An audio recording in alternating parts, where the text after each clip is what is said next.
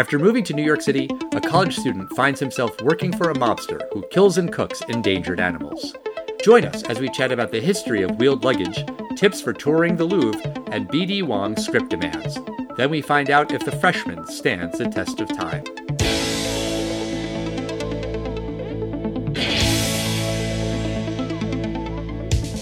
Test of time, James and Alan have their say. Do the movies you love still hold up today? James says Gladiator with the glut.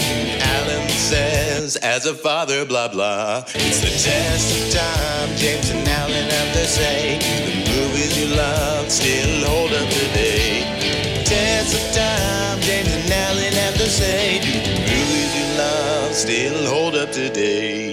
Hello, everyone. I'm James Brief, and welcome to the Test of Time podcast, where we feature older films, at least 15 years old, and we talk about them and find out if they stand the test of time. Joining me, as always, is my buddy and pal, the guy who puts these all together in a perfect souffle Ooh. of a podcast that you are listening to right now, Alan Noah. Why, thank you. This month for November, we're going to continue our tradition of watching movies that uh, listeners have requested. And the first two uh, listener requests that we have this month come from family members. So maybe that's cheating, but whatever. Um, I, I was messaging with my aunt Andrea, Andrea Chasson, on Facebook, and we were talking about something else, but then uh, she asked about the podcast because she does listen to the show and she asked if we've ever done this movie the freshman and she said i think that it's a great comedic film marlon brando is priceless highly recommend for a good laugh and uh, yeah, I'm excited to kick off our listener request month. And last week I asked if you had ever seen this movie, and you said no, but that you had heard of it. What did you know about this movie? I feel like I saw this trailer in the theater okay. uh, when I was a kid, or maybe it was the TV spots, but I distinctly remember Marlon Brando pinching the cheeks of Matthew Broderick. And okay. the general just premise is that he's kind of Don Corleone, but not Don Corleone. And, you know, just looking at the poster, you can basically tell the entire premise of this film. I don't necessarily mean that in a bad way. It's, you know, it's a fish out of water film. Right. That, that's all I knew about it. Kind of that Okay. vague premise there. But I, I knew nothing about it. I'd never seen the film. And for anyone who hasn't seen it or maybe forgot about what it is, this movie is about Clark Kellogg, played by Matthew Broderick, a student who's robbed shortly after arriving in New York. He confronts his mugger, who then offers Clark a job with his uncle Carmine, played by Marlon Brando. Carmine is a quote legitimate businessman who procures endangered animals, delivers them to a chef, and serves them to rich people who want to dine on the world's most exotic creatures. Clark has to babysit a Komodo dragon, fend off advances from Carmine's daughter, and decide if he wants to be loyal to this dangerous gangster.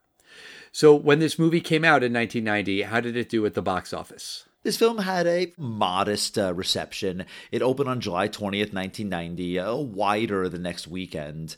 It had a $12 million budget. It opened at number six with $4 million, eventually uh, limping its way to $21 million. Well, I mean, limping it, that's, a, that's over five times multiplier, so that's not bad. Um, it's interesting because this film uh, debuted uh, th- that weekend uh, widely and was beaten by two other debuts. Um, actually, a Harrison Ford starring film that I'm guessing neither of us have ever seen. I mean, try to think of a 1990 Harrison Ford film. You've certainly heard of it. It was based off a bestseller. Regarding Henry? Uh, close. It's it's that kind of title. I'm not sure. Presumed innocent. Oh, no, I have never seen Presumed Innocent.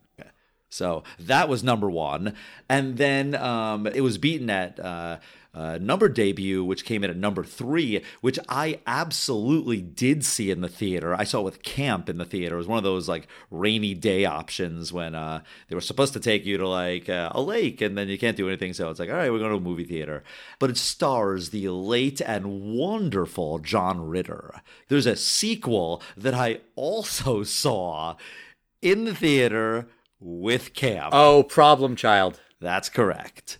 Yeah. Okay. So Problem Child also beat this film. I also saw Problem Child and Problem Child 2 in the theater. We can do those or one of them on the podcast at some point.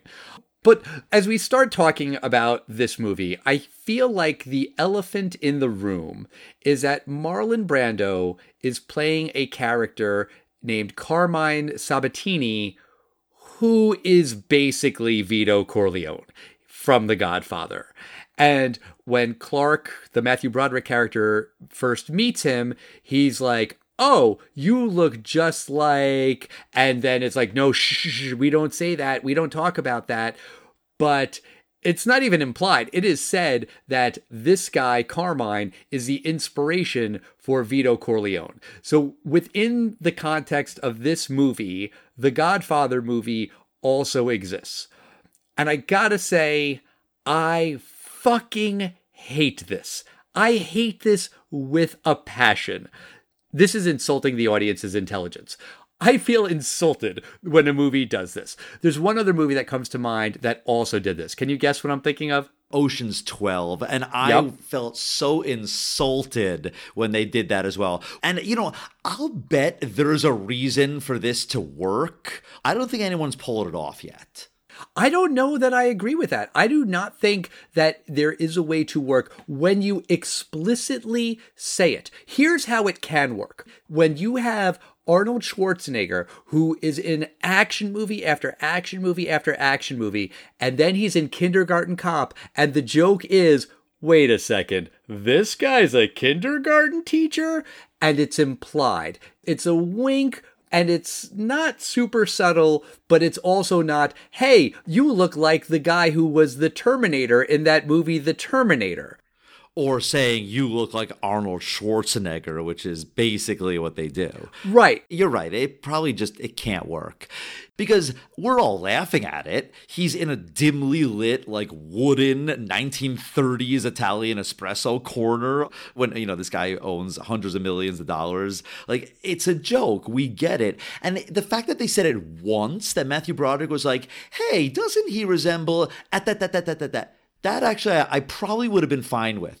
But there are seriously like maybe half a dozen jokes referencing it. Yeah, and as I was thinking about like the Arnold Schwarzenegger kindergarten cop thing, that's not the same because that's kind of playing against type. And here Brando is playing directly into type. He is playing the same exact character, but like acknowledging it.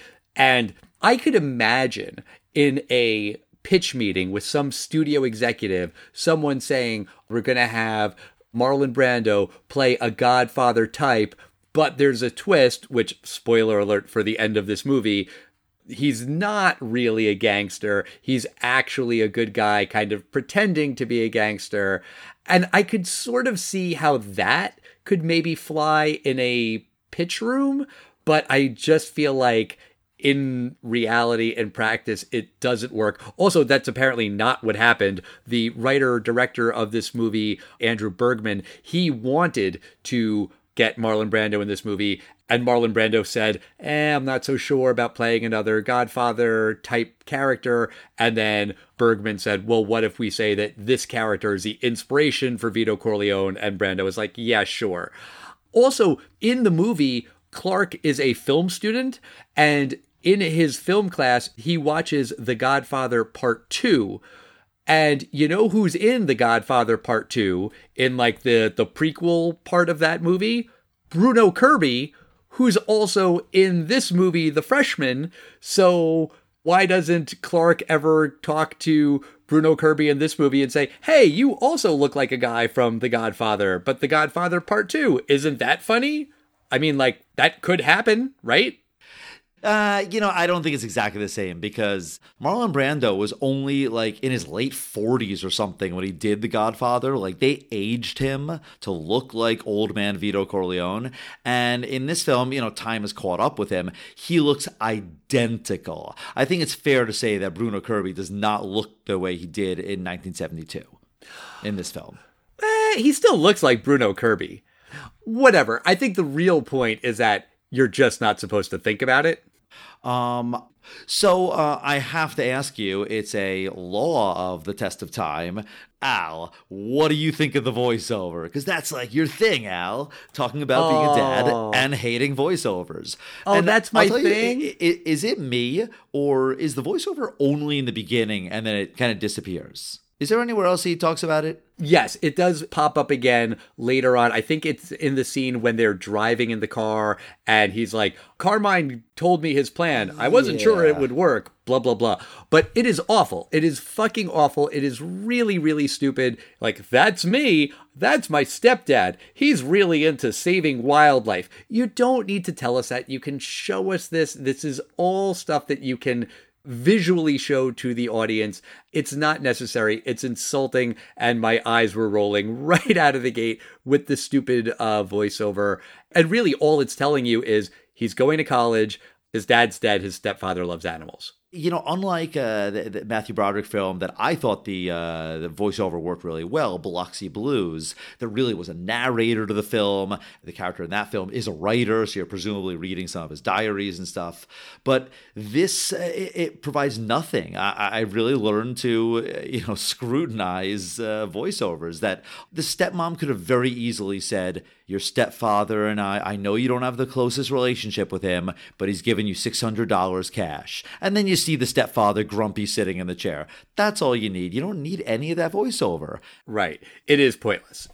There's a great uh, test of time thing right when he arrives in New York, uh, and that's carrying luggage. First of all, a college freshman arriving with one bag of luggage and like a sack over his shoulder. That is slightly different than today. True. There's a lot of stuff to get there. But also, I remember even in the 80s, it kind of being somewhat new. I felt that like luggage had wheels on the bottom and there was this very awkward leash that you could pull that never really worked. And if you made the slightest turn, your luggage would fall over to the side. Like the drag and uh, carry and, and 360 wheel uh, luggage we have today, completely brand new. Wait, really? Like you had to carry all of your luggage? Um, yeah, the like luggage with a leash or some kind of thing, that was a relatively new thing. You always see these things in the uh, 60s, you know, you know all those uh, uh, suitcases that people used to put bumper stickers everywhere they'd go. Those are cases that you carry. Uh, luggage really evolved over the years. I can't say for sure uh, when the first wheeled luggage made its debut, but wheeled luggage was not a thing uh, in the 80s. Interesting, interesting. If anyone out there knows more about the history of luggage, you can write to us at Test of Time Pod. I don't know that I'm really super curious about it, but hey, whatever. Well, Google told me that it was first invented in 72 by this guy Bernard uh, Sadow, uh, but it wasn't until 1987 that uh, Plath updated the design by placing the suitcase vertically and attaching two wheels and building a retractable handle. Well, good to know. Let me ask you about the Komodo dragon in this movie, which, by the way, is not a real Komodo dragon because it is, in fact, in real life, a endangered species, and they used a different kind of lizard. I forget uh, exactly what it was, but the scene when the Komodo dragon escapes and runs away and runs into a mall. What did you think of that scene? I think that scene is very, very 80s. I'm not insulting him this way, but I think it's kind of the thing you'd see in like Superman 3 would have had, like a Kimono Dragon escape, and it's just that little scene. Don't get me wrong, there could be a great scene of like, you know, the, the greased pig is loose. You know, I'm sure there could be comedy with that. This one wasn't very comedic. I didn't really believe that these two guys would get away with uh, actually getting this kimono dragon and just kind of casually walking out of this mall and just uh, walking away with it. I didn't really like the scene. It took it a little bit out of the uh, somewhat grounded reality uh, uh, nature of the film. Right. I was watching this scene thinking, this scene is supposed to be funny, right? And I didn't laugh. I didn't crack a smile. I just found it tedious.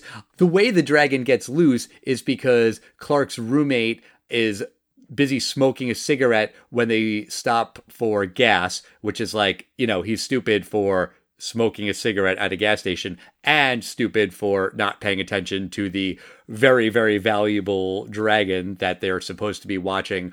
But I was just imagining this scene with a baby or a puppy or something that is escaping and is running around a mall and it's supposed to be like, oh, cute. There's like a little baby on an elevator. How did the baby get in the elevator? How did the puppy push the button or something like that?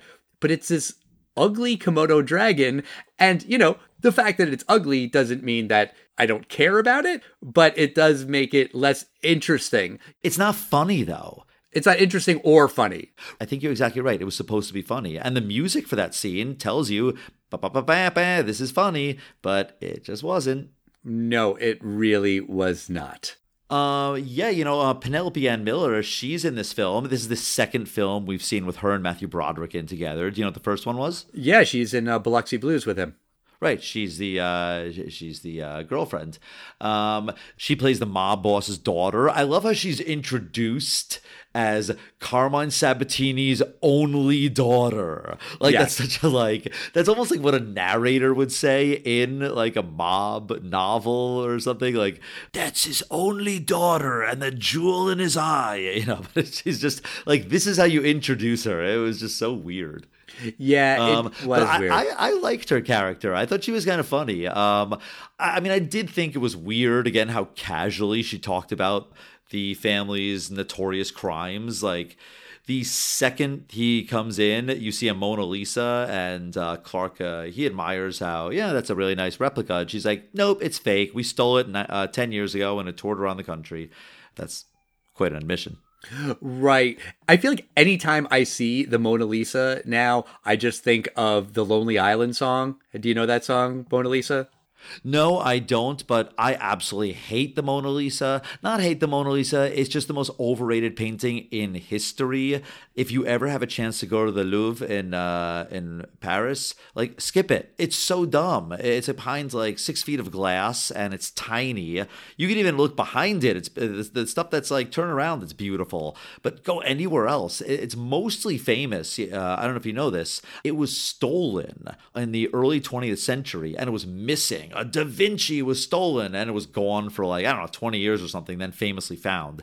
That's why it's so famous today. It's not that for hundreds and hundreds of years it's been this most famous painting in the world. No, it's famous because that's when the press came and it was a famous art heist in the early 20th century. And that's why it's famous. It's just not that interesting, in my opinion, uh, especially from Da Vinci's catalog of everything he's done. Well, if you hate the Mona Lisa, you will love the song Mona Lisa by The Lonely Island. Give it a listen uh, after we're done recording. You will enjoy it. I will. That's my advice. Like, skip the crowd over there and look at everything else surrounding the Mona Lisa. No, I, I've been to the Louvre. I can't argue with you. You know, there was something great I loved in this, the uh, something that's so 80s. And, you know, weirdly, it's disappeared uh, because uh, aerosols have come back in fashion. I mean, they're just not with CFCs anymore, killing the ozone layer. But do you remember in the 80s, like, it was just a thing to just spray your hair with spray paint? And on TV, they do it like comically long. Or With there'd be some paint? character that just doesn't. No, no, not with spray paint, with hairspray. Sorry, with, with hairspray. Oh. And that's what uh, Clark's character's doing. Uh, Frank Whaley. Uh, he's most. What's his most famous role? What would you say this guy's most famous role is? It's a very small role. But Oh, one of the the most roommate? famous roles in movie history. Yeah. Uh, I'm not sure. Um, let's just say his character's name is Brad. Does that give you a hint? Brad, no. Let's just say check out the big brain on Brad. Oh, Pulp Fiction. Yeah, that's right. He's Brad in the scene from Pulp Fiction, who uh, you know is about to be killed by John Travolta and Samuel L. Jackson. But uh, he correctly realizes that the Grand Royale is what they call a quarter pounder because of the metric system. Okay, all right. I love that scene. It's one of the best scenes ever. Um, you know, there's something else I thought interesting. Um, B.D. Wong, he's in this film. He has a small role. His whole role surrounds the Kimono Dragon. And I just thought that was interesting because his other most famous role is being the scientist from uh, the Jurassic Park franchise. And, Right. uh, uh, you know, obviously, uh, coincidence later, but uh, pretty cool. Maybe it's not a coincidence. Maybe he has said to his agent, You only send me scripts where I work with lizards. Well, he was also a voice in Mulan, and Mulan had a dragon, so That's true. he will only do dinosaur or dinosaur like reptile uh, roles. Maybe there is something to this, Al. Maybe. Maybe we've figured something out about BD Wong. So the whole movie is kind of building towards this big dinner when they're going to eat the Komodo dragon.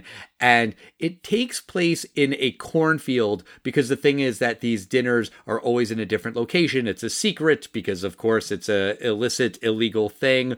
I thought they said that they were going to be in New Jersey. Are there giant cornfields in New Jersey? There very well might be. Uh, Jersey gets really, really rural. I, I would believe there's cornfields in, in New Jersey. Maybe, but if there are, I'm sure they still smell like toxic waste like the rest of New Jersey. We're recording this episode for the benefit of my aunt who lives in New Jersey, and I always give her shit about New Jersey. So I just had to. Well, as a New Yorker, we generally are supposed to Yes. say something about Jersey. You, you, you said it. They, they do have cheaper gas. No, they don't. It's it might not be cheaper than one place you know of, but it's definitely cheaper than right over the border. I grew up in Rockland County, and everyone drove to uh, Jersey for cheaper gas. Yes, you used to. Now they have raised the taxes, and the prices in Jersey for gas are virtually identical to New York. Maybe a couple pennies cheaper. You might be right that it's definitely not. It used to be ridiculously cheaper. It used to be like almost like a dollar cheaper. Yes. Like, it, was, it was pretty crazy.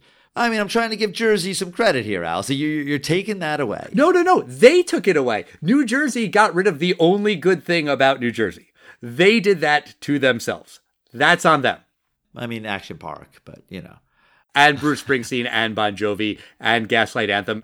I guess The Sopranos. All right, fine. There's a couple of good things about New Jersey. But the point is, they have this elaborate dinner in the cornfields of New Jersey. And this is where it is revealed that Carmine is not actually a bad guy. He is a good guy. And the whole thing was a setup in order to catch these two government agents who were on the take from a different crime family. This doesn't make any fucking sense, right? There were obviously several Act 3 Scene 5s, you know, the resolution scene, and they went with this one. It's so simple. Just make him a mob guy that, you know, he doesn't have to deal with like killing and prostitution. He could just be, you know, he runs, uh, he can, he can get some tires that uh, may not make it from the uh, shipyard to uh, Costco and I sell it cheaper. You know, that, that kind of mob boss. Everything points to him being non-violent in this film. There's really nothing in this film that's violent. They could have just so easily had him, yeah, he's working uh, with, with them, whatever, to help the feds. That's how they let him look the other way with some of his businesses, whatever. Uh, and also, everyone on planet Earth buys Marlon Brando as a mob guy. I don't know why they went the other way. Uh, the only thing I could think of is the more modern idea of subverting expectations for no good reason. Look, I'm fine with the twist ending. That's great. And subverting expectations and inverting what you expect. That's great. I'm into that.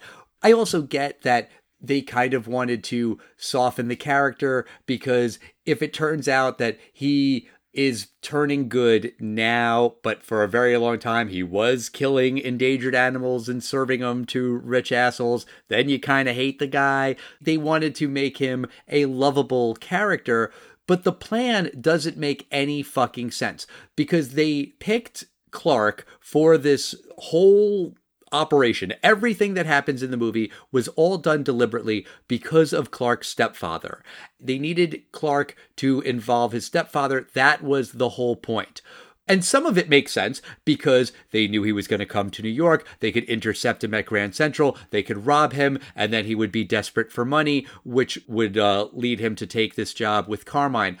But there's one giant, giant leap of faith in this plan, which is that Clark was going to call home and that Dwight, his stepfather, was going to secretly listen in on this conversation. What happens if Clark calls home and says, Mom, I was robbed.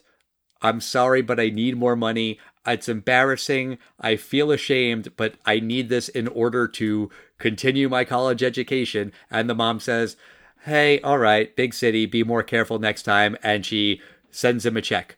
The end. That is the end of this plot. And that's a thing that could have happened. Right. I mean, they could have established that there was no money at home, like they're literally destitute or something. Like, how much money was he going to get? He could have just gotten a job in the school library. I mean, work a couple weekends. There are so many things that had to go right according to this plan. He could have just not been suckered by Bruno Kirby's character and just Right. been like, nope, I'm going on the subway. Officer, hello, he's in Grand Central. I mean, this is 1990. Yeah, I guess they're still playing up the whole New York is like a crime ridden hellhole. And it is a few years before Giuliani would come and kind of, yeah, blah, blah, blah. But um, I don't know. He could have just gone in a cab, man. You have $600 in your pocket. Right, right, right. It's all really, really convoluted. And so, does that mean that Carmine didn't really steal the Mona Lisa and what's there is a replica? Why did they have to go through this whole thing with Tina being in love with him and wanting to marry him right away? What is the point of that? How does that further the end game? Yeah, and uh, let me ask was the professor in on this too? I would think that he would have had to be because if he had just been a nice guy and said, Hey, you know what? It's all right. Here's an extra copy of the book. Don't worry about it. Then, yeah, again, the whole plan goes to shit. But then maybe not because the professor really seemed to be impressed by Carmine and like, oh my God, he is a real living legend. Maybe he was acting. Maybe he was faking it. But I don't know. That, that seems like a stretch. it's established that everyone knows who uh, Carmine Sabatini is. And the professor, at one point, when Tina, the daughter, comes in, he's like, Is there any chance I can meet the Carmine Sabatini, who he knows is the inspiration for uh, Vito Corleone in The Godfather, because this guy's obsessed with The Godfather. So, in universe, it makes sense that this mob guy is a mob guy that looks like Marlon Brando. it's really really weird and it's really unsatisfying. Also unsatisfying uh, in terms of the ending is dwight the stepfather shows up and clark yells at him like i can't believe you did this. You betrayed me. I am your stepson. You should have treated me like a son. How could you do this? And the whole reason that Dwight did it is because he cares that much about the Komodo dragon. Okay, that's shitty, but he really loves this fucking animal. But then he just leaves. He leaves the scene and doesn't take the dragon. He leaves the dragon in a place where he thinks the dragon is going to be killed. I mean, if that animal means enough to you where you would betray your stepson, then you'd think you wouldn't fucking leave the place without it. And he doesn't because of the bit at the end where they want to have Broderick and Brando walking into the sunset with the dragon. I get it, but that doesn't make any fucking sense.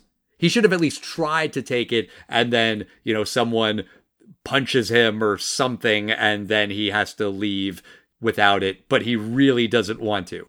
Yeah, and that's that's the ending. Um, what do you think, Al? Does 1990s The Freshman stand the test of time?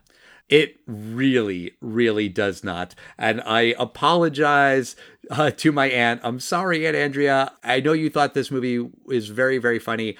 I just didn't find it funny at all. I didn't think that the story worked from a plot mechanics point of view.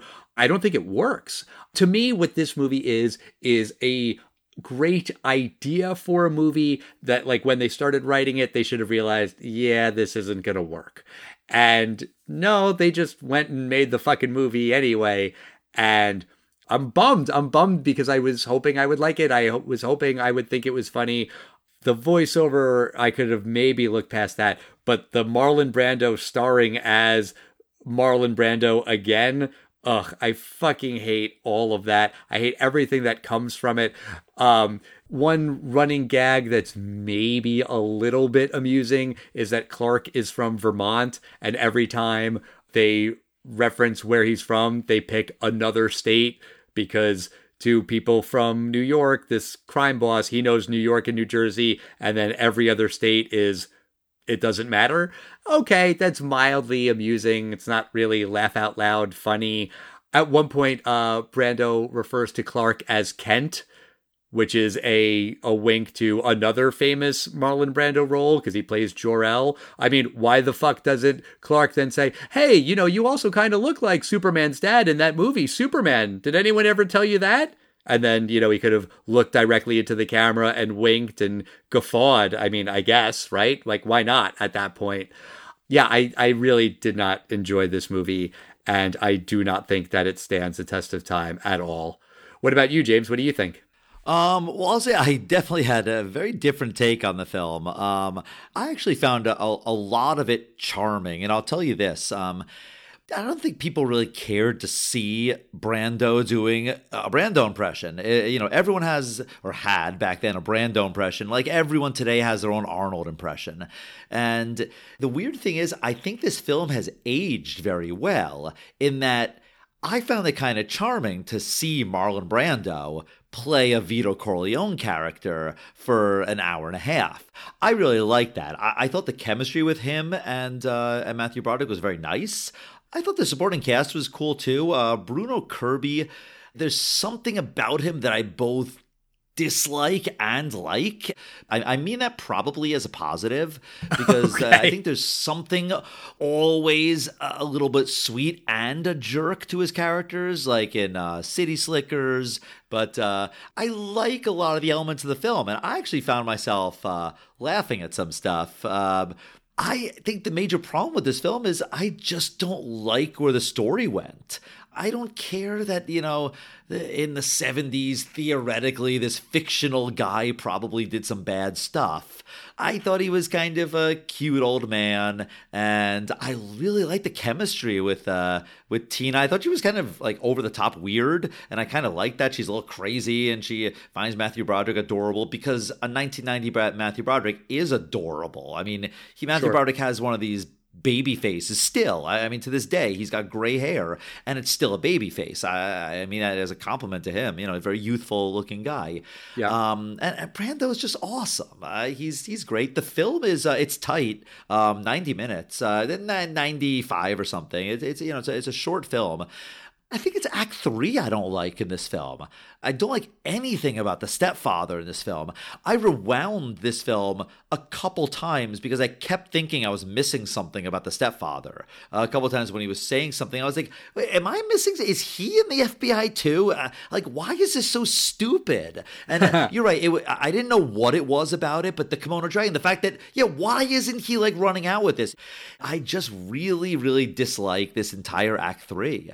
I really kind of wanted to buy the numbers. You know, he's fish out of water. It's the mob. And then in the end, they're like, hey, uh, Clark, you want to work for us permanently? No, no, no, no, no, no, no. And then leaves opening to the sequel where he'll inevitably be drawn back in for more comedic laughs.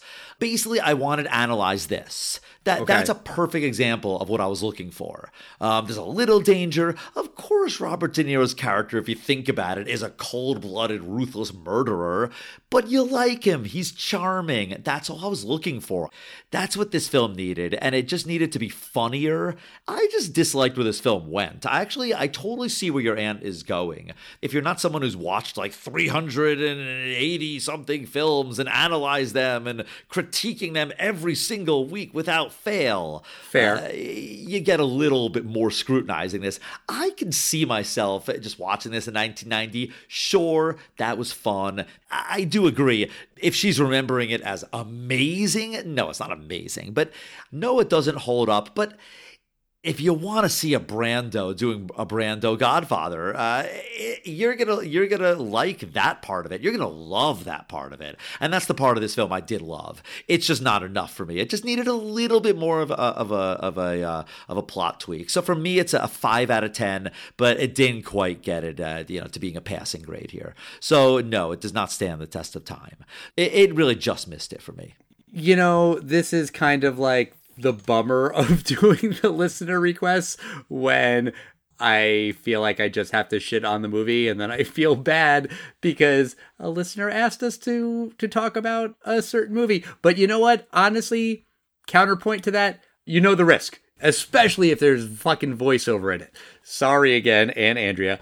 All right, well, that's going to do it for us this week. Next week, we're doing another movie requested by a family member, and that family member is going to join us.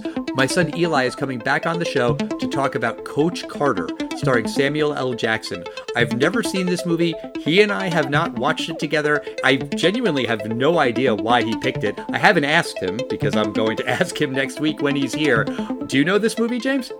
No, I have not seen this film. I do love Samuel L. Jackson, so always excited to see another film of his. Um, I love sports films, so I'm not even sure if this is necessarily a sports film or more of a drama. I know it's about basketball. I know that is the sport in question, and Eli uh, loves basketball now. So that's all I know about it. But I'm looking forward to watching that movie and talking about it. And then we've got a couple more listener requests to round out the month of November. But uh, we want to hear from you guys at Test of Time Pod on Facebook, X, Instagram, Threads.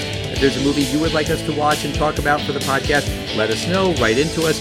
Maybe we'll do it next November. Maybe we'll do it before then. Maybe we won't make you wait. Who knows? Um, but let us know, and uh, we'll see you next time, everybody. Bye.